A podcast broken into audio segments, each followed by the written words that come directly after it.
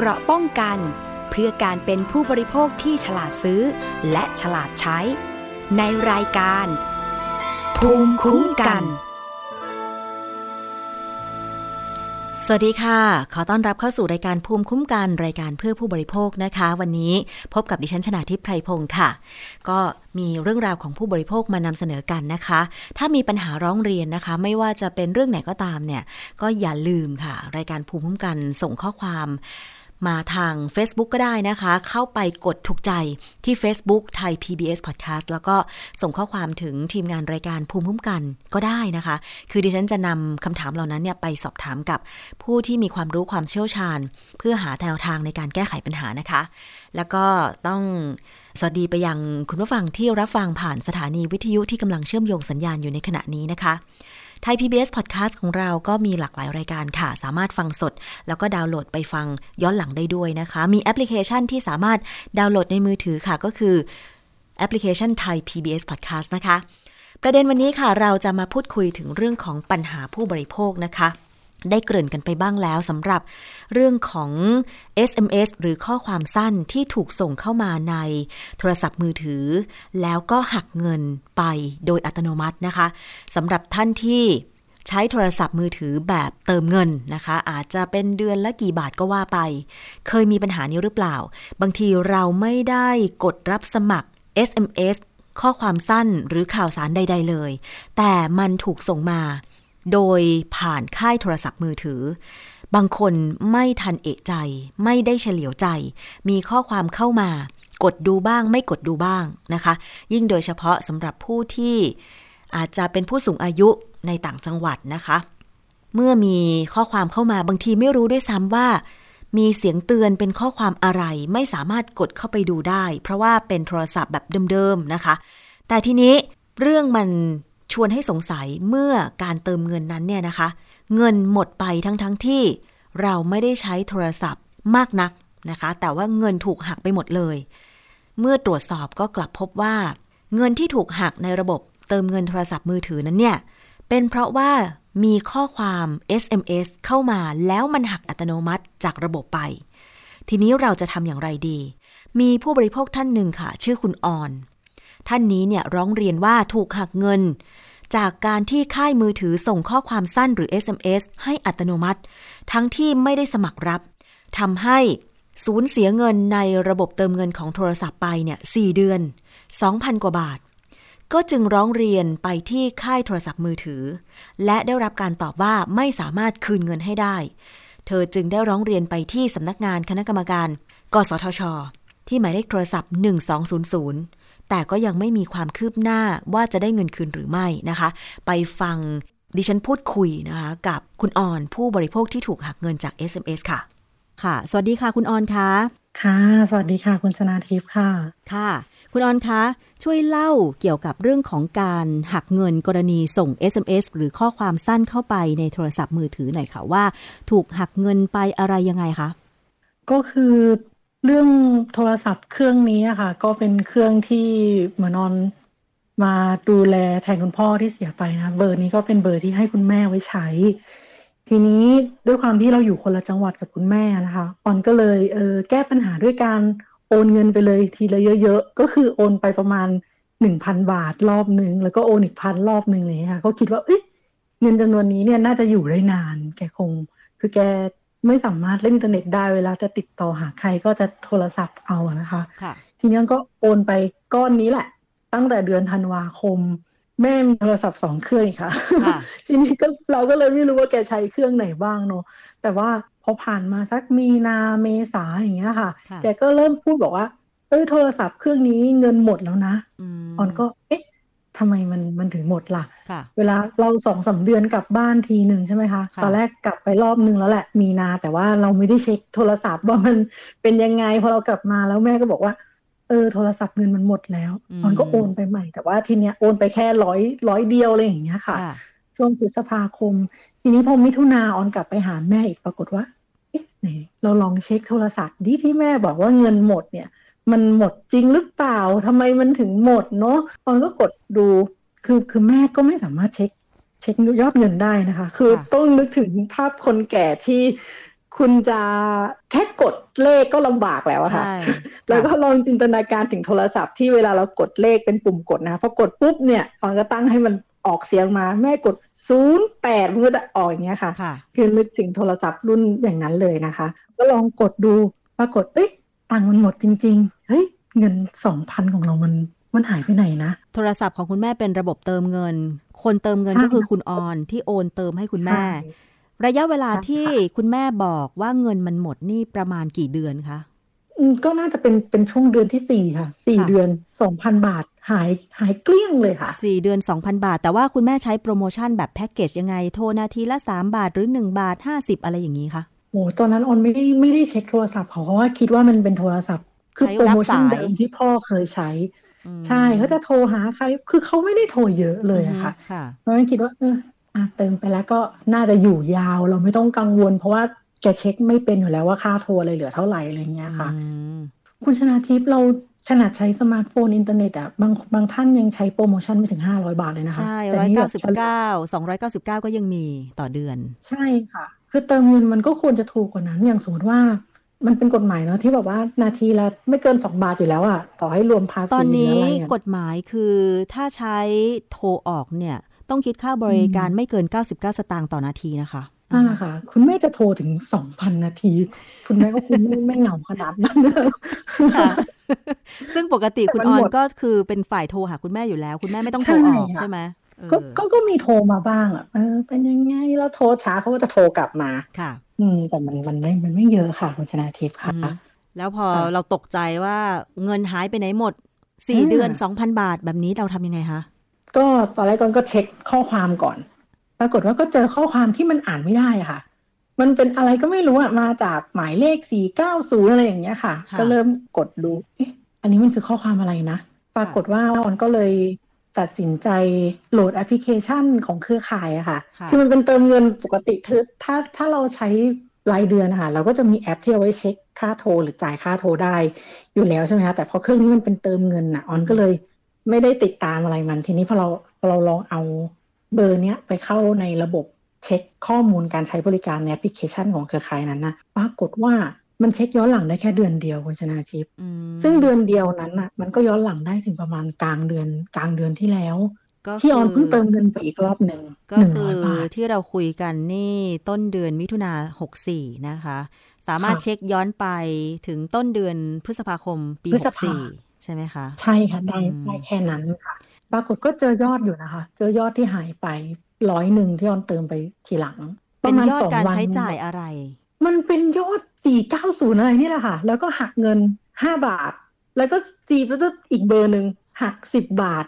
แต่ละยอดอะ มันห่างกันแค่ชั่วโมงเดียวเองนะ เท่าที่คุณออนได้แคปข้อมูลมาเนี่ย อย่างบริการเสริมใช่ไหมคะ วันที่ 14 พฤษภาคมปี 64 ตอนเที่ยงวัน 59 นาทีเนี่ย จาก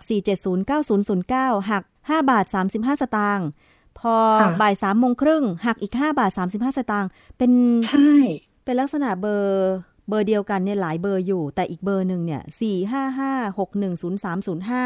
อันนี้ก็ใช้จ่ายสิบสี่พฤษภาคมเหมือนกันนะ อันนี้ยอดสิบบาทเจ็ดสิบสตางค์สรุปแล้วเนี่ยมันเป็นยอดวันเดียว หน้าเดียวเนี่ยมียอดการใช้จ่ายสิบสี่พฤษภาคม โอ้ ประมาณเจ็ดรายการนะคะเนี่ยคุณแม่รับ SMS วันละเจ็ดรายการ อาจจะมากกว่านั้นก็ได้ แต่เผอิญว่าเงินมันหมดตอนนั้นพอดีค่ะถ้าเงินมันไม่หมดเนี่ยมันก็คงจะ มันก็คงจะเยอะกว่านี้ หรือว่าถ้าออนเฉลียวใจตั้งแต่วันที่แม่บอกว่าเงินหมดเนี่ยตอนที่ออนจะเจอยอดจำนวนมากค่ะอะพอเจอว่าโดนหักจากการถูกใครก็ไม่รู้ส่งข้อความสั้นหรือ SMS ไปที่เครื่องคุณแม่ แล้วคุณออนทำยังไงนอกจากแคปรายละเอียดต่างๆ มาแล้ว แคปหลักฐานเราที่แคปได้ก่อนนะคะ ทีนี้ออนก็ไปใน Facebook เพจของของเครือข่ายนี้อะแล้วออนก็เปิด inbox ปรากฏว่าพอออน เปิด inbox จะแชทไปหาเขาอะออนเจอข้อความเก่าของออนที่ออนเคยแชทไปแล้ว เป็นเรื่อง SMS เหมือนกัน จริงเหรอ แต่เป็นอีกเบอร์หนึ่งเป็นอีกเบอร์หนึ่งของตัวเอง ซึ่งอันเนี้ยเลื่อนไปดูคำตอบที่เขาเคยตอบอะค่ะคุณชนาทิพย์เขาก็ตอบว่าคืนเงินให้ไม่ได้ อ้าวเหรอ อันนี้ปีไหน หลายปีหรือยัง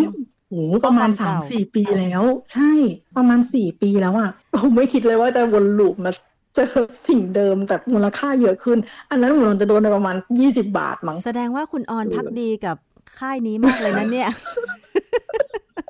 ของตัวเองทวงค่า SMS เมื่อ4ปีที่แล้ว ก็ยังไม่ได้สักบาท ไม่ได้ไม่ได้เครื่องของคุณแม่เป็นของก็ยัง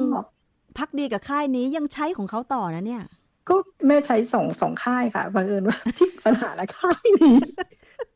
เออใช่แต่ว่าพอพอเจอยอดปุ๊บอ้อนกดตกจันหนึ่งสามเจ็ดก่อนเลยนะคะอ่าฮะมีกี่เครื่องที่บ้านเนี่ยกดหมดเลย ยกเลิกก่อนค่ะ พอยกเลิกปุ๊บอะปรากฏว่าไอ้เครื่องนี้แหละ เครื่องที่โดนหักเงินนี่แหละ ได้ข้อความตอบมาแบบประมาณสิบอันอะว่าครับได้ยกเลิกบริการแล้วได้ยกเลิกบริการแล้วโดนรัวค่ะๆรัวๆเข้ามาเลย ก็แสดงว่าอืมมันมีใช่ข้อความค้างอยู่ในระบบของเขาที่รอส่งเราอยู่หรือเปล่าออนเข้าใจว่ามันน่าจะเป็นสิ่งที่เขานะคิดว่าเราสมัครรับน่ะอ๋อ เออ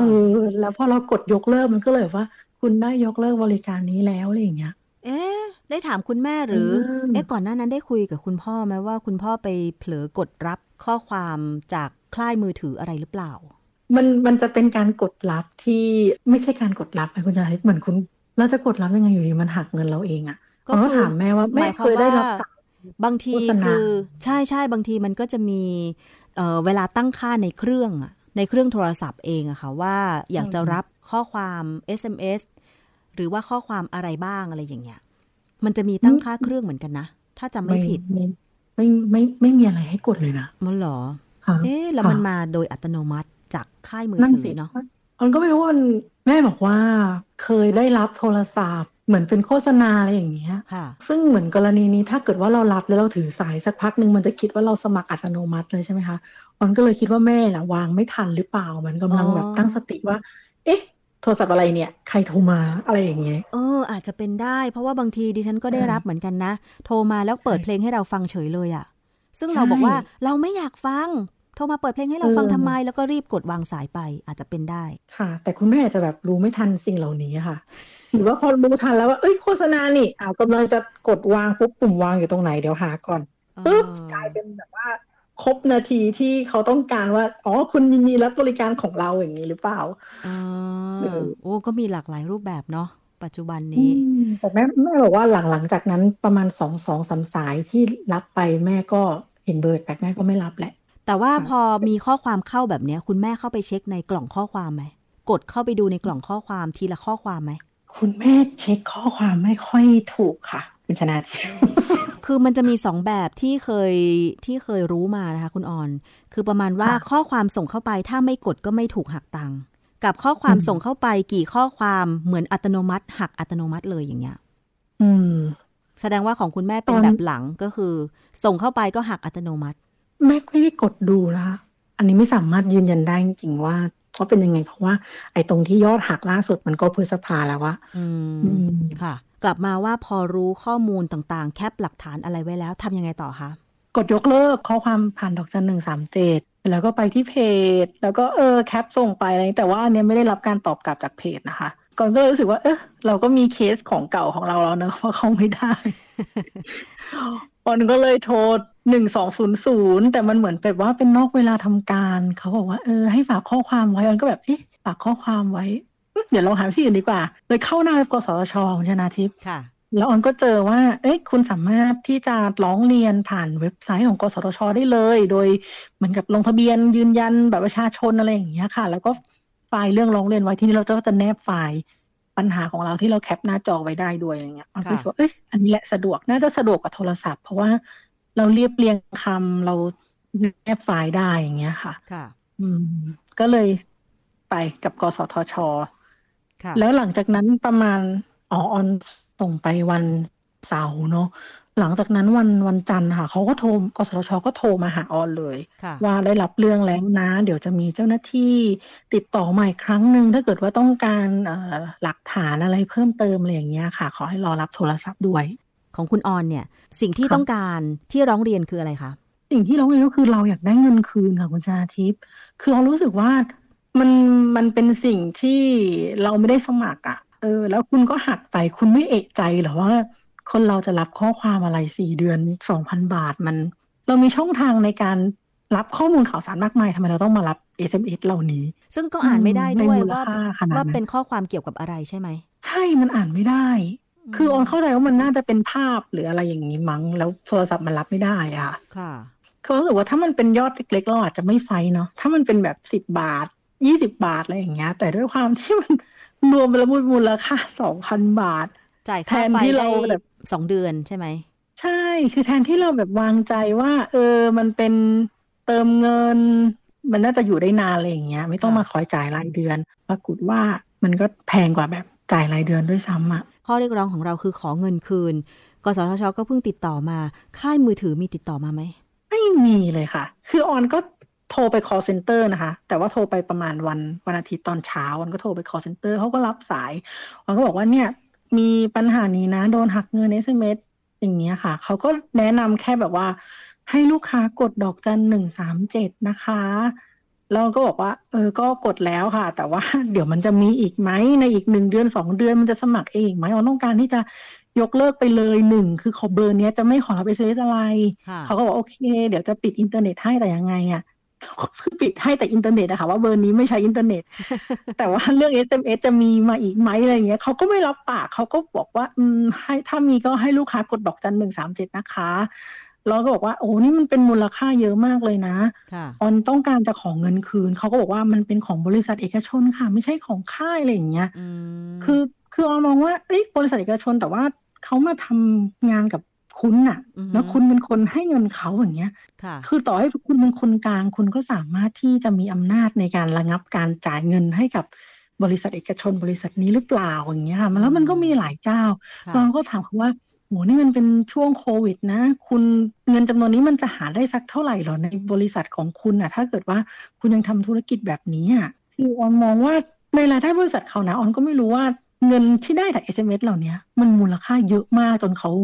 ไม่สามารถที่จะหยุดได้หรอเออเมื่อเทียบกับเงินที่เขาได้จริง ๆ จากการใช้บริการโทรเข้าโทรออก หรือว่าอินเทอร์เน็ตอะ SMS มันได้เยอะมากจนถึงขั้นแบบ ไม่สามารถหยุดทำธุรกิจกับบริษัทพวกนี้ได้ใช่ไหมคุณชนาทิพย์ไม่อยากจะดราม่าเกินไปแต่มัน มันเหมือนการดำเนินธุรกิจโดยไร้มนุษยธรรมอะ อืม ค่ะ ก็เหมือนกับว่าค่ายมือถือเนี่ยเป็นบ้าน การจะให้ใครมาเช่าบ้านคุณ คุณก็ต้องรู้รายละเอียด คุณเก็บค่าเช่าอะไรเขาเท่าไหร่อย่างนี้ใช่ไหม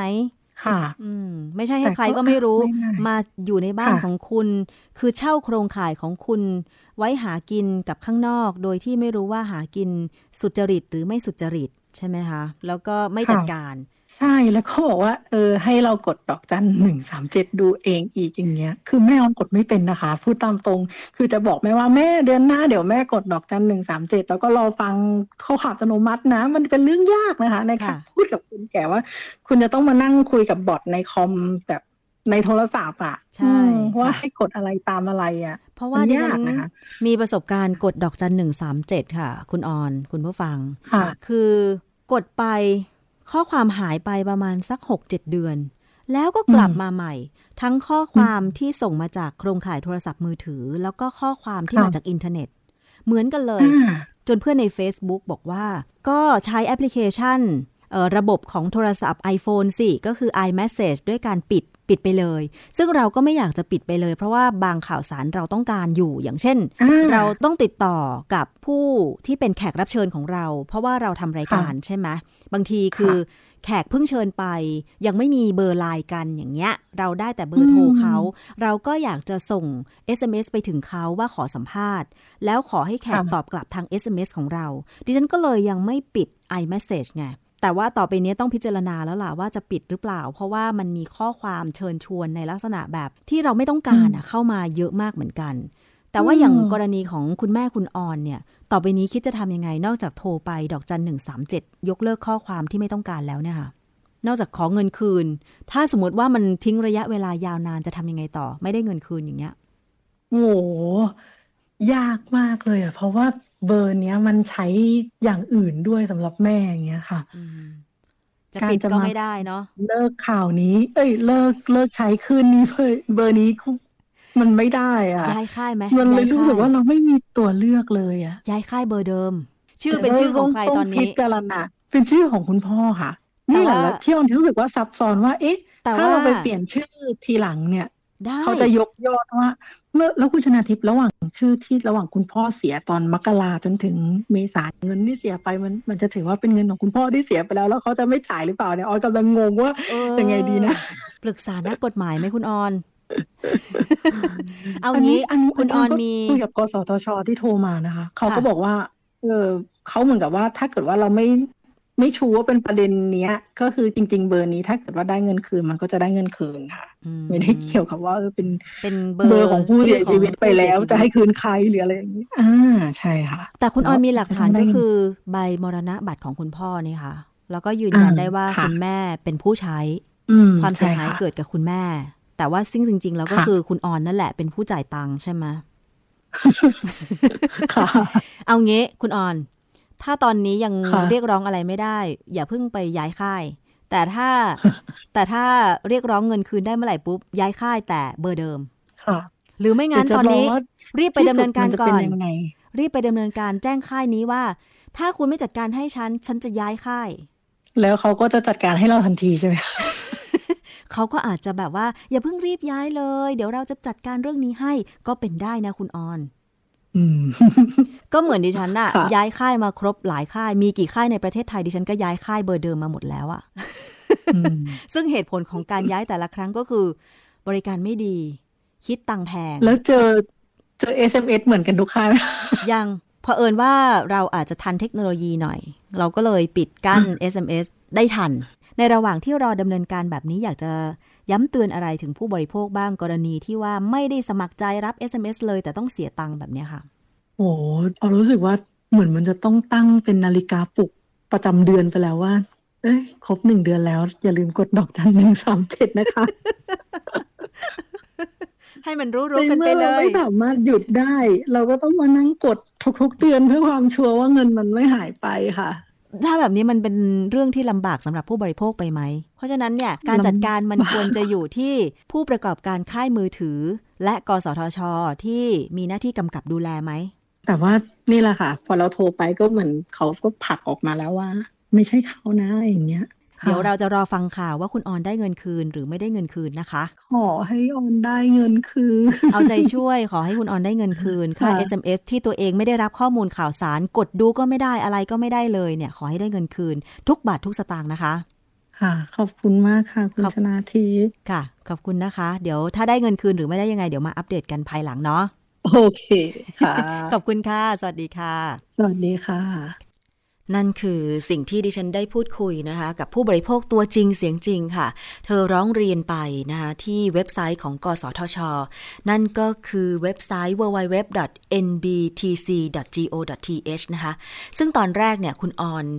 ร้องเรียนไปที่หมายเลขโทรศัพท์ 1200 แต่เนื่องจากว่าเป็นนอกเวลาทำการนะคะ จึงร้องเรียนไปที่หน้าเว็บไซต์ ซึ่งก็มีให้กรอกข้อมูล ศูนย์ call center 1200กสทช เนี่ย เวลาทำการก็คือวันจันทร์ถึงวันศุกร์8โมงครึ่งถึงทุ่มครึ่งนะคะ วันอาทิตย์8โมงครึ่งถึง4โมงครึ่ง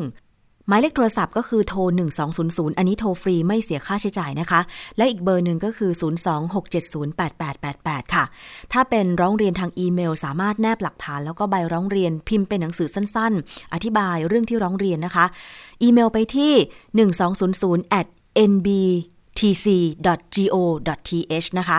แล้วก็นอกจากนั้นยังมี Line Official Account หรือว่าจะเป็นแอปพลิเคชัน Mobile NBTC นะคะ NBTC 1200 ค่ะคุณผู้ฟัง คืออย่างที่เธอเล่าให้ฟังเลย อันดับแรกโทรไปดอกจัน 137 อย่างดิฉันเนี่ยโทร แล้วก็ทำตามขั้นตอนนะคะ แต่ปรากฏว่า คนที่อาจจะสูงอายุใช้โทรศัพท์ไม่ค่อยถนัด อาจจะทำให้แบบว่า ลำบากในการที่จะโทรไปยกเลิก ข้อความสั้นหรือ SMS ทุกเดือนเหมือนที่คุณออนแบบพูดติดตลกนะคะว่า เนี่ยถึงกับตั้งเวลาในโทรศัพท์ว่าถึงรอบเวลาที่จะต้องโทรไปดอกจันหนึ่งสามเจ็ดเพื่อยกเลิก SMS หรือข้อความสั้นที่ไม่ต้องการ เพื่อจะได้ไม่ต้องถูกหักเงินในระบบเติมเงิน ซึ่งเรื่องนี้ค่ะเราจะมาขอคำตอบนะคะ จากคณะกรรมการ กสทช ด้านการคุ้มครองผู้บริโภค ด้านโทรคมนาคมนะคะ นายแพทย์ประวิทย์ลี่สถาพรวงศาอยู่ในสายกับดิฉันแล้วนะคะ สวัสดีค่ะคุณหมอประวิทย์ค่ะ สวัสดีครับ ขอบคุณคุณหมอมากเลยนะคะ ที่วันนี้ให้เกียรติกับรายการภูมิคุ้มกันรายการเพื่อผู้บริโภคนะคะ หลายครั้งดิฉันได้สัมภาษณ์ได้พูดคุยกับคุณหมอไปเกี่ยวกับปัญหาผู้บริโภค โดยเฉพาะด้านโทรคมนาคม ที่เกี่ยวข้องกับการใช้โทรศัพท์ค่ะ เมื่อสักครู่ดิฉันได้ พูดคุยนะคะกับผู้บริโภคตัวจริงเสียงจริง คุณออนที่เธอมีปัญหานะคะคร่าว ๆก็คือว่า เธอดูแลหมายเลขโทรศัพท์แทนคุณพ่อที่เสียชีวิตไป โดยเครื่องนี้ให้คุณแม่ใช้นะคะ แต่ปรากฏว่าเธอเติมเงินให้คุณแม่เดือนละ 1,000 บาทนะคะ ครั้งแรกก็คือธันวาคมปี 63 แต่ว่ารอบอีกรอบหนึ่งก็คืออีก 1,000 บาท ปรากฏว่าคุณแม่บอก เอ๊ะ ที่เติมเงินไปเนี่ยนะคะทำไมเงินในโทรศัพท์เนี่ยมันเกลี้ยงเลยทั้งๆทที่คุณแม่ก็ไม่ได้โทรออกมากมายนะคะ ปรากฏว่าเธอจึงเติมอีกครั้งในเดือนพฤษภาคม 100 บาทเท่านั้น แล้วก็ไปดาวน์โหลดแอปพลิเคชันของการใช้โทรศัพท์ แบบเติมเงินมาเช็คดูซิว่า เงินที่หายไปเป็นค่าอะไรบ้าง กลับปรากฏพบว่า ถูกหักไปจาก ค่าบริการ SMS ที่ส่งเข้าไปในเครื่องนี้ค่ะคุณหมอคะ เท่าที่เธอให้แคปหน้าจอมาเนี่ยนะคะ เป็นข้อมูลเนี่ยการถูกหักเฉพาะวันที่ 14 พฤษภาคมปี 64 วันเดียวเนี่ยนะคะคุณหมอมี 2 หมายเลขก็คือ 423 706 211 อันนี้หักไป 10 บาท 70 สตางค์ อีกเบอร์หนึ่งนะคะ 454 192102 5บาท35 สตางค์423 706 614 10 บาท 70 สตางค์แล้วก็ 4709009 ส่งไปถึง 2-3 ครั้งเนี่ย ถูกหักไปครั้งละ 5 บาท 35 สตางค์ สรุปแล้วเท่าที่เฉพาะวันเดียวเนี่ยถูกหักค่า SMS ไป 7-8 ครั้ง โอ้จำนวนเป็นร้อยนะคุณหมอนะ อันเนี้ยเธอจึงร้องเรียนไปที่ค่ายมือถือได้รับคำตอบมาบอกว่า ไม่สามารถคืนเงินให้ได้เนื่องจากเป็นบริษัทภายนอกที่มาส่ง SMS นะคะถึงผู้ใช้บริการ เธอจึงร้องเรียนไปที่ของกสทช ในเว็บไซต์เลยนะคะ โดยที่ได้รับการติดต่อจาก call center 1200 แล้วละแต่ว่ายังไม่มีความคืบหน้าใด ๆ ก็เลยอยากจะมาถามคุณหมอค่ะ แบบนี้ผู้บริโภคจะทำยังไงดี แล้วก็ทางกสทช จะสามารถกำกับดูแลจัดการค่ายมือถือยังไงได้บ้างคะ ก็ขออนุญาตแบ่งเป็นสองส่วน ส่วนที่หนึ่งก็เป็นระบบรายเดือนเนี่ย อยากให้ผู้บริโภคทุกท่านเนี่ย ตรวจสอบใบแจ้งหนี้ค่าบริการทุกเดือน ว่ามีการหักรายการไหนที่เราไม่ได้ใช้ไม่ได้สมัครหรือไม่นะครับ ก็มันจะปรากฏในใบแจ้งหนี้ แต่ถ้าเป็นระบบเติมเงินเนี่ย ก็จะเป็นปัญหาเพราะไม่มีใบแจ้งหนี้ แล้วเราเติมเข้าไปเนี่ยบางครั้งเราใช้งานเยอะ เราก็คิดว่ามันเป็นจากการใช้งาน แต่ถ้าคนที่เติมแล้วไม่เคยได้ใช้งานเนี่ย มักจะรู้ตัว ว่าเงินลดลงผิดปกติ อันนี้ก็ไปสอบถามจากผู้ให้บริการได้ว่ามันหายไปไหนอย่างไรนะครับ ต้องเรียนให้ทราบว่าตามกฎหมายแล้วเนี่ย การคิดค่าบริการที่เราไม่ได้สมัครใช้บริการ เป็นสิ่งผิดกฎหมาย และต้องคืนเงินนะครับ นอกจากคืนเงินแล้วเนี่ย ถ้ากสทชวินิจฉัยแล้วห้ามกระทำอีก ถ้ากระทำอีกเนี่ยจะมีโทษปรับทางปกครอง ที่ผ่านมาเนี่ยกรณีเหล่านี้เราจะเรียกว่าเป็นกรณีการคิดเงินที่ไม่ได้สมัครเนี่ยเป็นการเอาเปรียบผู้บริโภค ซึ่งกฎหมายให้อำนาจกสทชในการบังคับไว้ แต่ต้องเรียนให้ทราบอย่างนี้ครับ ว่าอันที่หนึ่งถ้าเราติดต่อไปค่ายโทรศัพท์มือถือเนี่ย เบื้องต้นส่วนใหญ่นะครับ ไม่ใช่ทั้งหมดส่วนใหญ่จะปฏิเสธไม่รู้ไม่เห็น มันไม่เกี่ยวกับเราทั้งหลายทั้งปวงตรงนี้ต้องเรียนให้ทราบว่าเป็นข้อมูลเท็จ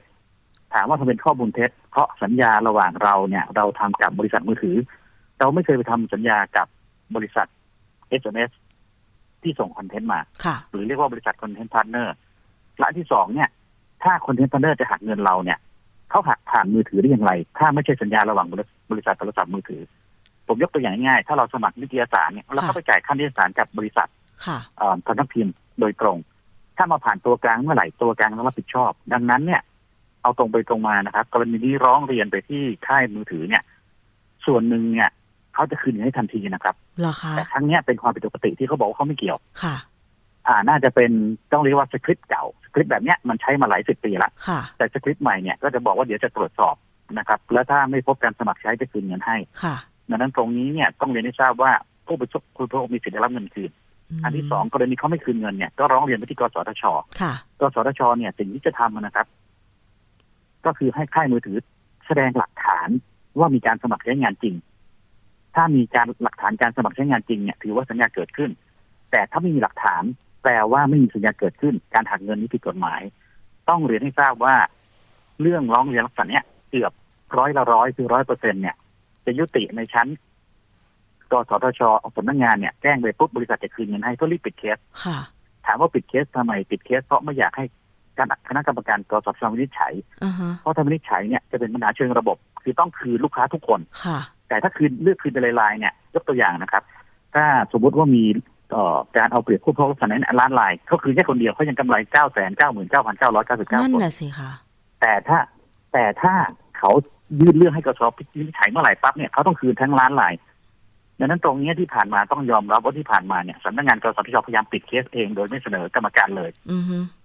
ค่ะเพื่อให้เป็นการแก้ปัญหาเชิงบุคคล ไม่ใช่แก้ปัญหาเชิงระบบค่ะดังนั้นตรงนี้เนี่ยแนะนำผู้บริโภคนะครับ ว่าเวลาร้องเรียนเนี่ยให้มุ่งเป้าสองประการ ประการที่หนึ่งก็คือว่า ต้องได้เงินคืน เพราะเราไม่ได้สมัครประค่ะการที่สองคือต่อให้ได้เงินคืนแล้ว อย่ายุติเรื่อง เพราะถือเป็นการเอาเปรียบผู้บริโภคค่ะตอนเนี้ยมันเกิดความสับสนว่าถ้าได้เงินคืนแล้วยุติเรื่อง ก็จบกัน ตรงนี้จะทำให้ปัญหามันเกิดซ้ำซากไม่รู้จบค่ะแต่ถ้าต่อให้ได้เงินคืนแล้วไม่ยุติเรื่อง ให้กสทชวินิจฉัยว่าเป็นการเอาเปรียบผู้บริโภค ตรงนี้จะเกิดประโยชน์กับผู้บริโภคอีกล้านล้านๆคนค่ะที่จะถ้าได้ได้รับเงินคืนทั้งหมดนะครับ ถ้าเราไม่ยอมยุติเรื่อง เราต้องทำยังไงต่อ เพื่อให้กสทชดำเนินการ บังคับให้ค่ายมือถือคืนเงินทั้งระบบ คือแนะนำอย่างนี้ครับ เวลาร้องเรียนไปที่กสทชเนี่ยให้ร้องเรียนสองข้อ ข้อที่หนึ่งขอคืนเงิน ข้อที่สองขอให้ดำเนินการความผิดการเอาเปรียบผู้บริโภคอื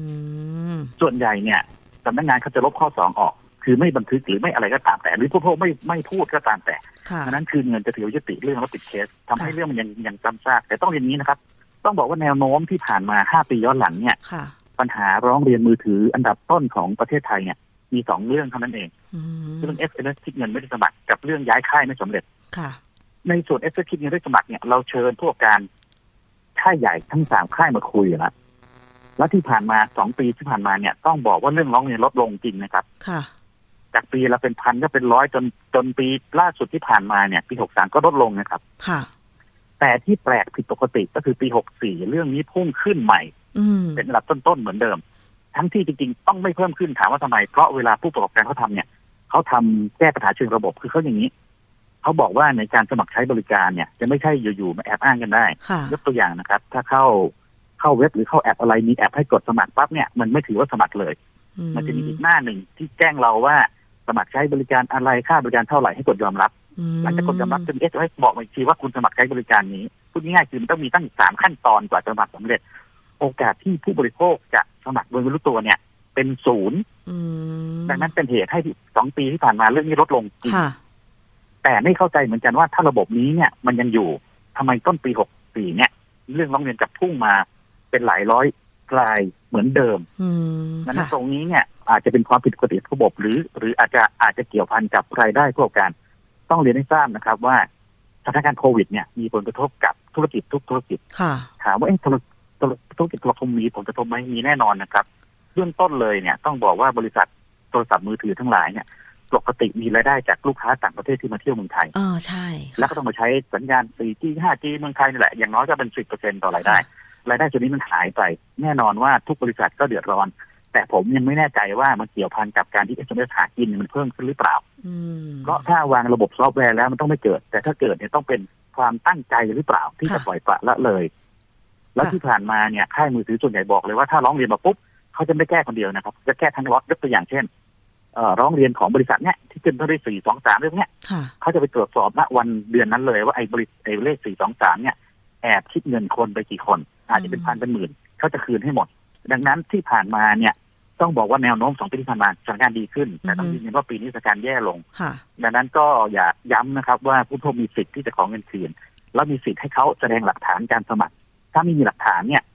ต่อให้ขึ้นศาลบริษัทมือถือแพ้ร้อยเปอร์เซ็นค่ะถ้ามีหลักฐานก็พิสูจน์มาเพราะหลักฐานนี้ที่บอกก็มีสามขั้นตอน มีการกดมีการยืนยัน มีการส่งเอสมา ถ้าไม่มีแอบคิดเงินเนี่ยผิดแน่นอนครับค่ะ ถ้ายังไงฝากทางคุณหมอประวิทย์แล้วก็คณะกรรมการกสทชเอ่อดำเนินการเรื่องนี้ด้วยนะคะ ฝากพิจารณาด้วย เพราะว่าอย่างคุณออนเนี่ยก็บอกว่า ตอนเนี้ยเหมือนแบบ พูดติดตลกอะค่ะว่าตั้งเวลา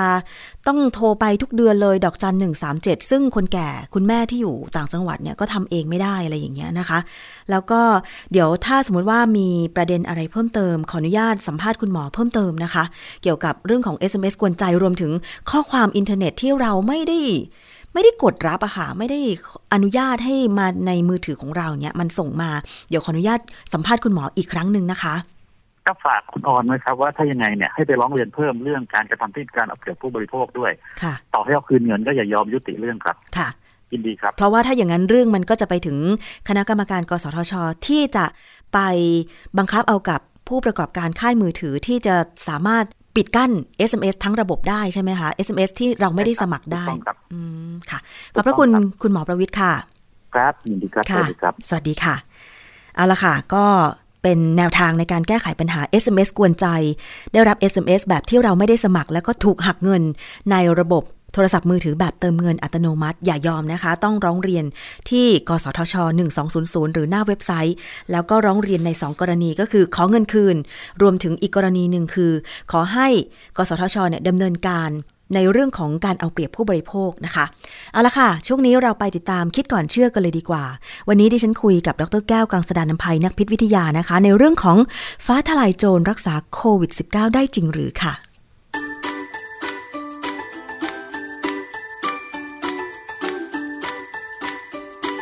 ช่วงคิดก่อนเชื่อ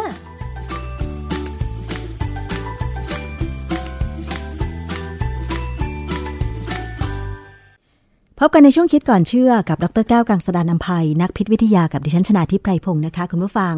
วันนี้เรามาคุยเกี่ยวกับเรื่องของสมุนไพรฟ้าทลายโจรค่ะ จากที่ราชกิจจานุเบกษานะคะ ลงประกาศ คณะกรรมการพัฒนาระบบยาแห่งชาติเรื่อง บัญชียาหลักแห่งชาติด้านสมุนไพรฉบับที่ 2 พุทธศักราช 2564 นะคะ โดยเพิ่มบัญชียาหลักด้านสมุนไพรเพื่อให้เกิดการขับเคลื่อนส่งเสริมการใช้ยาสมุนไพรในระบบบริการสุขภาพอย่างเป็นรูปธรรมค่ะ โดยเพิ่มข้อบ่งชี้การใช้สารสกัดจากฟ้าทลายโจรนำมาใช้รักษาผู้ป่วยโควิด -19 ในกลุ่มอาการที่ไม่รุนแรงได้ ซึ่งก็หมายความว่าต่อไปนี้ ผู้ป่วยที่อยู่ในสิทธิ์ 30 บาทรักษาทุกโรคที่จะใช้ยานี้รักษา จะไม่ต้องเสียค่าใช้จ่าย จากเดิมในบัญชียาหลักบรรจุไว้ ใช้บทผงของฟ้าทลายโจรใช้รักษาหวัด และอาการท้องเสียไม่ติดเชื้อนะคะ ซึ่งเรื่องนี้เนี่ยดูเหมือนจะเป็นข่าวดี ว่าเราสามารถใช้สารสกัดจากฟ้าทลายโจรมาบำบัดอาการที่เกิดจากการติดเชื้อโควิด -19 ได้แล้วนะคะ แต่ฟ้าทลายโจรจะบำบัดรักษาโควิด -19 ได้จริงหรือแล้วมันมีสารสำคัญอะไรนะคะ อาจารย์แก้วคะเรื่องนี้งานวิจัยเป็นยังไงบ้างคะ ครับคือเรื่องของฟ้าทะลายโจรเนี่ย เป็นเรื่องที่น่าสนใจ เพราะว่าใน YouTube เนี่ยนะฮะมีคนโพสต์คลิปเป็นเป็นแถวเลยนะว่าให้กินแต่ซึ่งการแนะนำเนี่ยของหลาย ๆ คนเนี่ยมันเป็นการแนะนำแบบชาวบ้านอะ่ะไม่ได้มีหลักเกณฑ์ทางการแพทย์ที่ถูกต้อง เพราะว่าเราเคยคุยไปแล้วว่า ถึงฟ้าทลายโจรจะเป็นสมุนไพรเป็นของธรรมชาติ แต่ของธรรมชาติไม่ได้แปลว่าปลอดภัยนะมันมีหลักเกณฑ์การกินที่จะให้ได้ประโยชน์ โดยที่ไม่เกิดโทษนะฮะฉะนั้นเนี่ยเวลาเราดูคนที่เขามีความรู้ทางวิทยาศาสตร์การแพทย์เขาอธิบายเนี่ยเขาจะบอกเลยว่า ฟ้าทลายโจรเนี่ยกินเมื่อรู้สึกสงสัยว่าตัวเองจะติดเชื้อโควิดนะคือสงสัยเนี่ยยังไม่ได้ไปตรวจนะมีอาการคล้ายๆกันที่เขาบอกกันว่า เป็นอย่างนั้นอย่างนี้คือเจ็บคอมีไอมีน้ำมูกอะไรก็ตามเนี่ยนะถ้าสงสัยเนี่ยเขาบอกว่าฟ้าทลายโจรเป็นผงเนี่ยที่อยู่ในแคปซูลเนี่ยกินได้ กินแล้วเพื่อให้ได้สาร andrographolide ประมาณ 20 มิลลิกรัม ต่อครั้งวันละ 3 ครั้งหลังอาหาร การกินแบบเนี้ยจะทำให้ได้สาร andrographolide ประมาณ 60 มิลลิกรัมต่อวัน ประเด็นอยู่ตรงนี้ ประเด็นอยู่ที่ว่าฟ้าทะลายโจรที่คุณกินเนี่ยเป็นผงใบแห้งที่เขาเอามาอัดเป็นเม็ดค่ะหรือเป็นสารสกัดด้วยแอลกอฮอล์แล้วเอามาอัดเป็นเม็ดอือฮึ ซึ่งมันต่างกันค่ะเพราะว่าถ้าเป็นสารสกัดเนี่ยมันจะมีความเข้มข้นของแอนโดกราโฟไลด์สูงกว่าค่ะผมผมพูดตรงนี้ก่อนเลยครับจริงกะว่าจะพูดตอนหลัง คืออยากจะพูดว่าเวลาซื้อฟ้าทลายโจรมาเนี่ย ให้ถามเภสัชกรว่า อันนี้เป็นผงผงใบหรือเป็นสารสกัดค่ะอ่าอันที่หนึ่งประเด็นที่สองคือถามว่าแต่ละแคปซูลเนี่ยมีสารแอนโดกราโฟไลด์เท่าไหร่นะส่วนใหญ่เขาจะพยายามทำให้มันได้ 20 มิลลิกรัมค่ะ เพราะว่าลักษณะการกินคือ3ครั้งหลังอาหาร ในคนที่สงสัยตัวเองว่าติดเชื้อนะฮะซึ่งอันนี้เนี่ยถ้าเรากินอย่างนี้ก็คงจะไม่มีปัญหาอะไรแล้วฟ้าทลายโจรถ้าที่ผมทราบเนี่ยกินได้ประมาณ 5 วัน ต้องหยุดสักสองสามวัน เพราะว่าถ้ากินยาวไปเรื่อยๆเนี่ยซึ่งเหมือนในในในคลิปของ YouTube เนี่ยบางคนเนี่ยเขาบอกให้กินไปเรื่อยทุกเช้า อันนั้นผมกังวลใจนะว่าตับกับไตจะทำงานหนักอืมนะหนักเกินไปก็ไม่ดีนะฮะค่ะทีนี้ ในส่วนราชการเนี่ยเขาก็มีข่าวออกมาจากของอธิบดีกรมการแพทย์แผนไทยและการแพทย์ทางเลือก โดยสรุปเนี่ยเขาบอกว่าถ้าเอามาใช้ป้องกันเนี่ยไม่ได้นะเขาไม่แนะนำเนื่องจากว่ามันยังไม่มีข้อมูล ความจริงเนี่ยทั่วไปถ้าติดเชื้อแล้วไม่ว่าจะเป็นแบคทีเรีย หรือเป็นไวรัสอะไรก็ตามเนี่ยฟ้าทลายโจรนี่เป็นยาในลักษณะที่เราเรียกว่า broad spectrum คือครอบจักรวาลพอสมควรนะฮะมันจะลดอาการอักเสบและส่งเสริมภูมิคุ้มกันค่ะของ กรมการแพทย์แผนไทยและการแพทย์ทางเลือกเนี่ยเขาบอกว่ามีงานวิจัยจากโรงพยาบาล 9 แห่ง พบว่าการให้สมุนไพรฟ้าทลายโจรจำนวน 180 มิลลิกรัม อันนี้ตัวเลข 180 แล้วนะ ต่อวัน 3 มื้อให้กับผู้ป่วยที่ติดเชื้อโควิด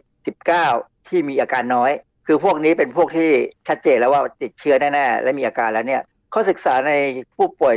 304 คน กินต่อเนื่อง 5 วัน อาการดีขึ้น ไม่มีอาการข้างเคียงรุนแรงค่ะนะอันนี้ก็แสดงว่ามีข้อมูลชัดเจนแล้ว แต่เขาบอกว่าถ้าผู้ป่วยเริ่มกินแล้วทันทีไม่มีไข้นะ หากอาการไม่ดีขึ้นภายในสองวัน ให้รีบพบแพทย์ อันนี้หมายความว่าอยู่บ้านค่ะนะฮะอยู่บ้านแล้วป่วยนะฮะเพราะฟ้าทะลายโจรเนี่ยมีสารสำคัญ หลายอย่าง แต่ตัวหนึ่งที่แน่ ๆ เลยคือ andrographolide ค่ะนะฮะมันมันมีเป็นงานวิจัยของหลายหน่วยงานเลยในกระทรวงสาธารณสุขเขาร่วมกับโรงพยาบาลสมุทรปราการ ศึกษาในผู้ป่วยจากนอกประเทศที่กลับมานะแล้วเข้า state quarantine เนี่ยพบว่าให้ผู้ป่วยกินสารสกัดฟ้าทะลายโจรมีอาการดีขึ้นตั้งแต่วันที่ 3 ของการได้รับการกินคือปกติประมาณ 5 วันต้องได้เห็นผลนะเขาบอกวันที่ 3 ก็ดีแล้ว ไม่มีผลข้างเคียง ค่าการทำงานของตับและไตอย่างปกติ นี่หมายความว่าผู้ป่วยคนนั้นเป็นคนที่มีไตกับตับปกตินะค่ะผู้ป่วยที่มีตับกับไตไม่ปกติ เช่นเป็นโรคตับอะไรก็ตามเนี่ยนะหรือโรคไตอย่างเงี้ยนะเวลากินเนี่ยต้องตรวจและต้องให้หมอดูแลจริง ๆ เลยนะเพราะไม่งั้นเนี่ยอาจจะมีปัญหาอย่างอื่นนะฮะค่ะ เมื่อมันมีข้อมูลงานวิจัยทางการแพทย์ของหน่วยงานสาธารณสุขของไทยออกมาแบบนี้ ก็แสดงว่าผู้ที่จะใช้ฟ้าทลายโจรไม่ว่าจะเป็นสารสกัด หรือว่าจะเป็นใบแห้ง บดเป็นผง ซึ่งสามารถกินได้เมื่อมีอาการไข้ อาจจะมาจากโควิด -19 แบบเนี้ยก็ใช้ได้ แต่ว่าเขาบอกไหมคะว่ามันต้องมีข้อควรระวังอะไรบ้างอะคะอาจารย์เขามีคำแนะนำว่าอย่างนี้นะฮะว่าห้ามใช้ในหญิงมีครรภ์และให้นมบุตร คือเขาไม่ไว้ใจคืองานวิจัยจริง ๆ มันยังไม่มีอืมนะก็ให้ระวังไว้ก่อนนะเพราะว่าผู้หญิงที่ตั้งท้องหรือผู้หญิงที่กำลังให้นมบุตรเนี่ย มีภาวะเสี่ยงเยอะนะฮะห้ามใช้ในผู้ป่วยที่มีอาการเจ็บคอ เพราะติดเชื้อแบคทีเรีย มันจะมีตุ่มหนองค่ะนะมีไข้สูงหนาวสั่นอันนี้ หมายความว่าเขาห้ามใช้คือเพราะฉะนั้นแสดงว่าฟ้าทลายโจรเนี่ยใช้ฆ่าเชื้อแบคทีเรียไม่ค่อยดีนะฮะแต่ไวรัสเนี่ยยังยังยังใช้ได้นะฮะ บางคนเนี่ยพอกินฟ้าทลายโจรเข้าไปแล้วเนี่ยแพ้เลย มีลมพิษเป็นลมพิษคือเป็นผื่นนะนะผื่นแดงบวมที่ปากบวมที่หน้าหรือตามผิวหนังอะไรก็ตามเนี่ยหายใจลำบากให้หยุดใช้ยาทันทีกรณีหายใจลำบากเนี่ยแสดงว่าใกล้จะเกิดอาการที่เราเรียกว่าอนาฟิลักซิกแล้วคือแพ้แบบหายใจไม่ออกนะต้องรีบหยุดหยุดใช้ยาแล้วไปหาหมอเลยค่ะนะถ้าหายใจลำบากเนี่ยต้องไปหาหมอควรระวังในผู้ที่ใช้ยาที่มีผลต่อเลือด เช่นวอร์ฟาริน แอสไพริน clopidogrel หรือยาลดความดันโลหิตต่างๆ หมายความว่า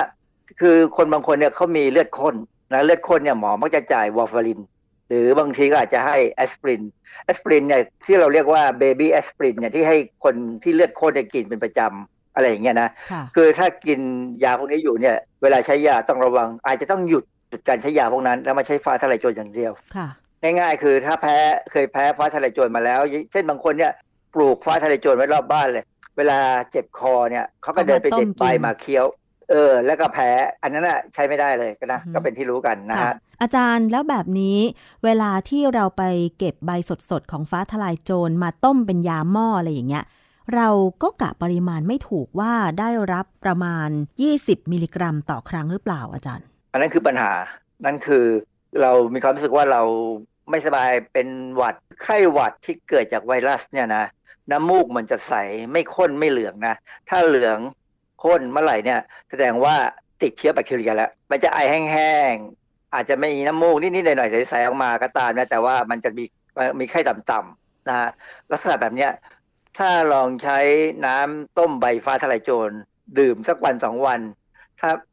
แล้วมันไม่ดีขึ้นก็ต้องไปหาหมอเพื่อจะได้กินยาที่ถูกต้อง เพราะว่าอาการ หวัดจากไวรัสนี่มันมีหลายอย่างค่ะนะหวัดง่าย ๆ เยอะแยะนะฮะเพราะนั้นอย่าเพิ่งกังวลเป็นคือตอนนี้ทุกคนที่พอมีอาการเนี่ยจะกลัวโควิดหมดเลย ซึ่งกับจริงว่ายังไม่ถึงต้องกลัวอย่างนั้นแล้วโคโรนาไวรัสเราเจอบ่อย ไม่ได้ไม่ถึงก็มีปัญหาหรอกเพียงแต่ว่า อย่าให้มันไปเจอโควิด -19 โดยที่ คือคือปัญหาของการติดเชื้อในบ้านเราตอนนี้คือ เจอในแหล่งของพวกกรรมกรหรือคนเยอะๆ คนพวกนี้ส่วนมากทำงานเสร็จแล้ว มักจะถอดหน้ากากดื่มเหล้าผมถึงแนะนำว่าถ้าจะดื่มเหล้าก็ใส่หน้ากากแล้วก็ใช้หลอดดูดเอาแล้วกันไหมคนคนที่ดื่มเหล้าส่วนมากขี้คุยพอคุยมากก็เสียงดังฝอยน้ำลายมันก็เต็มไปหมดแล้วใครติดมาก็ไม่รู้นะฮะเพราะฉะนั้นจริงๆเนี่ยควรจะเลิกดื่มเหล้านะตอนนี้ต้องเข้าต้องถือศีลบวชไปเลย ถือศีลบวชเหมือนกับเข้าพรรษาเลิกดื่มเหล้าไปตลอดสัก ปีหนึ่งสองปีให้มันรู้ไปมันจะดีขึ้นนะฮะ แต่ตอนนี้ที่มันมากเนี่ยเพราะว่ากรรมกรพวกนี้เขาดื่มเหล้าเห็นไหมเราเจอกรรมกรตามแหล่งต่างๆ ทั้งนั้นเลยนะค่ะ อีกอย่างหนึ่งก็คือที่พักอาศัยตามแคมป์งานต่างๆ เนี่ยก็คือคับแคบ เวลานั่งอยู่ด้วยกัน ก็อาจจะพูดคุยกันใกล้ชิดก็เลย กลายเป็นคลัสเตอร์ใหญ่ ๆ ได้อะไรแบบนี้นะคะอาจารย์คือเขาต้องใส่หน้ากากให้ถูกต้องนะหน้ากากต้องดีนะไม่ใช่หน้ากาก หน้ากากถูกๆที่บางๆนะไม่ใช่ไม่ได้นะหน้ากากอนามัยต้องเป็นอย่างอย่างค่อนข้างหนาหน่อย ถ้าเป็นหน้ากากผ้าก็สองชั้นก็จะดึงให้ถึงสันจมูกเอาขึ้นมาข้างบนเลยนะ อย่าให้มันอยู่ใต้จมูกเด็ดขาดนะฮะทีนี้เรามาดูถึงงานวิจัยที่เขาทำนะเขาบอกว่ามันมีงานวิจัยจากอินเดีย อินเดียที่ฟ้าทลายโจรไปช้านะคือจริงๆเขาเคยทำวิจัยมาแล้วในปี 1993 เนี่ยตีพิมพ์ในวารสาร Journal of Natural Products เนี่ยนะ ชื่องานวิจัยชื่อ Immunostimulant Agents from Andrographis paniculata Andrographis paniculata เนี่ยคือฟ้าทลายโจรเขาดูเรื่องการที่ว่าฟ้าทลายโจรจะกระตุ้นภูมิต้านทานได้ดีไหม เขาบอกว่าสารสกัดฟ้าทลายโจรด้วยเอทานอล 95%นะที่เขาบอกว่าฟ้าทลายโจรสกัดเนี่ยคือไอ้ตัวนี้แหละ สามารถกระตุ้นการสร้างแอนติบอดีเพื่อตอบสนองต่อเซลล์เม็ดเลือดแดงของแกะ ในหนูอย่างมีนัยสำคัญทางสถิติ คืองานวิจัยในหนูเนี่ยนะผมเคยทำแบบนี้เหมือนกัน คือเราใช้เซลล์เอาใช้เราไปเอาเม็ดเลือดแดงแกะเนี่ยมาแยกออกเฉพาะเม็ดเลือดนะฮะแล้วฉีดเข้าไปในหนูครั้งที่หนึ่งจากนั้นพอรอสักเจ็ดวันเราฉีดครั้งที่สองเนี่ยหนูมันจะมีอาการแพ้ให้ดู ซึ่งเวลาเขาศึกษาฟ้าทลายโจรเนี่ยเขาคงศึกษาว่าไอ้เจ้าฟ้าทลายโจรเนี่ยไปกระตุ้นระบบพวกแอนติบอดีให้สูงขึ้นได้ไหม ซึ่งถ้าสูงมากเนี่ยสัตว์ทดลองมันแสดงตัวให้เห็นเลยว่า ใช่นะต่างไปจากกลุ่มควบคุมนะฮะ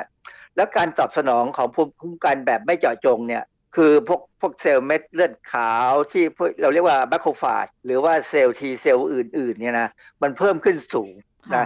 ไปดูในม้ามของสัตว์ทดลองเนี่ยเจอเม็ดเลือดขาวเยอะ ซึ่งแสดงอาการว่าเป็นการกระตุ้น เพราะว่าอะไรม้ามเนี่ย เป็นบริเวณที่เม็ดเลือดขาวจะเข้าไปสะสมอยู่นะฮะเมื่อเป็นแบบนี้แล้วเนี่ย แสดงว่ามันมีสารที่ได้พูดถึงก็คือ andrographolide มันทำงานหรือทำปฏิกิริยาอะไรยังไงคะอาจารย์ คือสาร andrographolide เนี่ยมันเป็นตัวที่ไปกระตุ้นระบบภูมิต้านทานให้ทำงานดีขึ้นนะแต่มีข้อสังเกตอันหนึ่งที่งานวิจัยเขาบอกก็คือว่า สารบริสุทธิ์ของ andrographolide เนี่ย มันกระตุ้นภูมิต้านทานได้ต่ำกว่าการใช้สารสกัดด้วยเอทานอลแล้วฟ้าทะลายโจรเนี่ยมาสกัดเอทานอล 95%เนี่ยสารสกัดเนี่ยนะมีคุณสมบัติดีกว่า คือเขาเขาเทียบให้ andrographolide ในสารสกัดเนี่ยเท่ากับบริสุทธิ์หมายความว่าปริมาณเท่ากัน แสดงว่าอะไร แสดงว่ามันมีสารอื่นที่อยู่ในฟ้าทะเลโจรที่ไม่ใช่แอนโดรกาโฟไลแต่จะเป็นพี่น้องนะมีส่วนในการกระตุ้นภูมิคุ้มกันด้วย เพราะฉะนั้นเนี่ยโดยสรุปเนี่ยการกินใบมัน หรือการกินสารสกัดเนี่ยจะดีกว่าไปเอาแอนโดรกาโฟไลบริสุทธิ์มากิน ซึ่งไม่มีใครทำหรอกเพราะมันแพง มีงานวิจัยอันหนึ่งที่น่าสนใจมากเลย คือการศึกษาของหลายคณะเลยในมหาวิทยาลัยมหิดลเนี่ยเขาทำงานร่วมกับโรงพยาบาล เจ้าพยาอภัยภูเบศตีพิมพ์ในวารสาร Bioarchive เมื่อวันที่ 8 ธันวา 2020 บทความชื่อ Anti-SARS-CoV-2 Activity of Andrographis paniculata Extract and its major component andrographoli in human lung epithelial cells and cytotoxicity evaluation in major organ cell representatives อาจารย์คะงานวิจัยนี้เขาได้ผลการวิจัยว่ายังไงคะ คือเขาศึกษาว่าสารสกัดฟ้าทะลายโจรเนี่ยมันสามารถยับยั้งเซลล์มะเร็งได้ เขาใช้สารสกัดฟ้าทะลายโจรด้วยเอทานอล 95%เขาเขาทำการศึกษาเนี่ยเทียบไปกับสารบริสุทธิ์ คือ andrographolide บริสุทธิ์เนี่ยเขาพบว่าทั้งสองอย่างเนี่ยมันยับยั้งการเจริญของ SARS-CoV-2 ในเซลล์ปอดมนุษย์หมายความว่าคือเขาเอาเซลล์ปอดมนุษย์มาเลี้ยงในห้องทดลองนะตัวเซลล์เนี่ยมันชื่อ Caluทรีซึ่งเป็นเซลล์ที่เขาใช้ทั่วๆไปนะฮะคืออันนี้เป็นการศึกษาในหลอดทดลอง ซึ่งแสดงให้เห็นว่าฟ้าทะลายโจรเนี่ยมีศักยภาพสูงในการที่จะฆ่าเชื้อไวรัสตัวนี้เลย อันนี้มันมีบทความหนึ่งที่น่าสนใจเป็นการศึกษา โดยใช้โปรแกรมคอมพิวเตอร์ มาดูซิว่าสารพฤกษาเคมี 4 อย่างที่อยู่ในฟ้าทะลายโจรเนี่ย มีสารอยู่สี่ตัวชื่อแอนโดรกาโฟไลก็คือตัวนั้นตัวที่เราสนใจนะ แล้วก็อีกสามตัวเนี่ยเป็นอนุพันธ์ชื่อยาวนะผมจะไม่พูดถึงแล้ว คือเขาศึกษาสารพฤกษเคมี4ชนิดที่อยู่ในฟ้าทะลายโจรเนี่ยแล้วเขาเอาเอาโครงสร้างของสารพวกนี้ไปศึกษาในโปรแกรมคอมพิวเตอร์ ซึ่งโปรแกรมคอมพิวเตอร์เนี่ยเขาก็สร้างเป็นแบบจำลองของโปรตีน 4 ชนิดของไวรัส โปรตีน 4 ชนิดเนี่ยสามชนิดเป็นเอนไซม์ protease ซึ่ง เป็นเอนไซม์ที่ช่วยให้ไวรัสเนี่ยเข้าเซลล์อีกหนึ่งชนิดเนี่ยเป็นเอนไซม์ RNA-directed RNA polymerase เอนไซม์ตัวนี้เป็นเอนไซม์สำคัญ เพราะว่าไวรัสจะใช้เอนไซม์ตัวนี้สร้างเพิ่มปริมาณจำนวนไวรัสในเซลล์ของเราว่ามันเข้าไปในเซลล์แล้ว โปรตีนอีกตัวหนึ่งคือหนามโปรตีนคือสไปโปรตีน การวิจัยเนี่ยเขาศึกษาว่าสารเคมีที่อยู่ในฟ้าทะลายโจรทั้ง 4 ตัวเนี่ยตัวไหนบ้างตัวไหนที่ดีที่สุดในการที่เข้าไปจับกับโปรตีนทั้ง 4 ชนิด ก็ปรากฏว่ามีสารตัวหนึ่งชื่อ neo androglyphoside แล้วก็เป็นอนุพันธ์ของ androglyphoside เนี่ยเป็นตัวที่เหมาะสมที่จะเอามาสังเคราะห์ให้เป็นยาเพื่อใช้บำบัดโรคของโควิด -19 นี่เลย คือเขาคงจะทั้งทำต่อแหละนะฮะ คืองานวิจัยเนี่ยตีพิมพ์ในวารสารชื่อ Journal of Biomolecular Structure and Dynamics ปี 2020 ชื่อบทความคือ compute Computational Investigation on Andrographis paniculata Phytochemicals to Evaluate their Potency against SARS-CoV-2 in comparison to known antiviral compounds in drug trials นะโดยสรุปแล้วไม่ใช่แอนโดกาโฟไลตัวเดียวที่ออกฤทธิ์ดีที่สุด กลายเป็นว่านีโอแอนโดกาโฟไลน่าจะออกฤทธิ์ดีที่สุด ดังนั้นเนี่ย การหวังว่าจะมีการทำยาแบบยาแผนปัจจุบันออกมาขายเนี่ยออกมาใช้เนี่ย คงสู้ใช้ยาสมุนไพรไม่ได้ เพราะยาสมุนไพรเนี่ยมันมีสี่ตัวเนี่ยครบแน่ แต่ถ้าจะทำเป็นยาแผนปัจจุบันจริงๆ ก็ควรจะใช้นีโอแอนโดกาโฟไล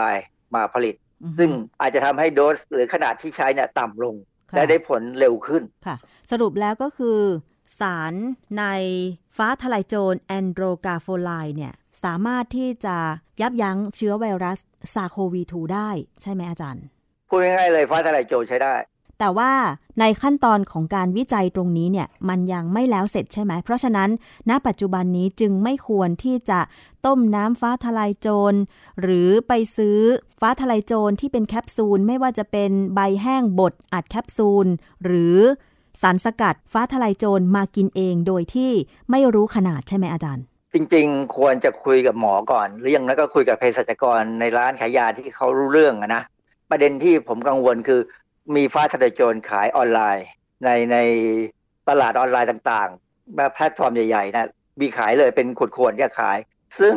อันนั้นเนี่ยเราไม่รู้ว่า andrographolide มีเท่าไหร่นะและกินยังไงเขาอาจจะบางบางบางบางแพลตฟอร์มที่เขาขายเนี่ย เขาอาจจะมีคำอธิบายนะ แต่เราเชื่อได้แค่ไหนก็ไม่รู้ แต่ว่าถ้าเป็นยาฟ้าทลายโจรแคปซูลที่ขายตามร้านขายยาที่มีเภสัชกรเนี่ยเขาจะต้องขึ้นทะเบียนกับอย. และมีการวิเคราะห์ว่า andrographolide มีเท่าไหร่ ซึ่งผมยกตัวอย่างง่ายๆเลยที่มีขายตามมหาวิทยาลัยของรัฐเนี่ยเขาเป็นยาที่ขึ้นทะเบียนกับอย. ทั้งนั้นนะฮะ ก็มีขายตามโรงพยาบาลอะไรเงี้ยก็จะขาย ซึ่งอันนั้นน่ะ เวลากินก็ต้องคุยให้ดี คือเภสัชกรที่ดีเขาจะถามเลยว่า มีไข้ไหมถ้ายังไม่มีไข้ก็อย่าเพิ่งกิน ยกเว้นกรณีที่ว่าอ้าวกินวันเดียวเพื่อป้องกันอะไรเงี้ยก็แล้วแต่ค่ะ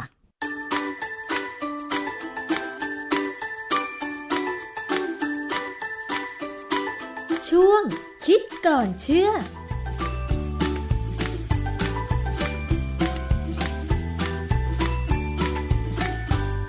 และนี่ก็คือช่วงคิดก่อนเชื่อกับดรแก้วกังสดานนภัยนักพิษวิทยานะคะ เราก็ได้รับทราบข้อมูลงานวิจัยเกี่ยวกับสารตัวสำคัญในฟ้าทลายโจรไปแล้ว ก็หวังว่างานวิจัยชิ้นนี้เนี่ยนะคะ จะต่อยอดเพื่อนำสมุนไพรไทยมาใช้ในการฆ่าเชื้อไวรัสโควิด -19 ได้นะคะ แต่ว่าเราในฐานะผู้บริโภคเนี่ย ต้องใช้อย่างระมัดระวัง ปรึกษาผู้รู้ก็คือแพทย์หรือเภสัชกร ก่อนที่จะใช้ผลิตภัณฑ์ทุกอย่างนะคะ โดยเฉพาะสิ่งที่มันเกี่ยวข้องกับการบำบัดหรือว่าป้องกันโรคนะคะนี่คือช่วงเวลาของรายการภูมิคุ้มกัน รายการเพื่อผู้บริโภคค่ะ ขอบคุณสำหรับการติดตามรับฟังนะคะ สามารถติดตามรายการผ่านช่องทางของไทย PBS Podcast แล้วก็รวมไปถึงสถานีวิทยุที่คุณกำลังรับฟังอยู่ในขณะนี้ค่ะ วันนี้หมดเวลาลงแล้ว ดิฉันชนะทิพไพรพงศ์ต้องลาไปก่อน สวัสดีค่ะ ติดตามรายการได้ที่ www.thaipbspodcast.com แอปพลิเคชัน Thai PBS Podcast หรือฟังผ่านแอปพลิเคชัน Podcast ของ iOS Google Podcast Android Podbean SoundCloud และ Spotify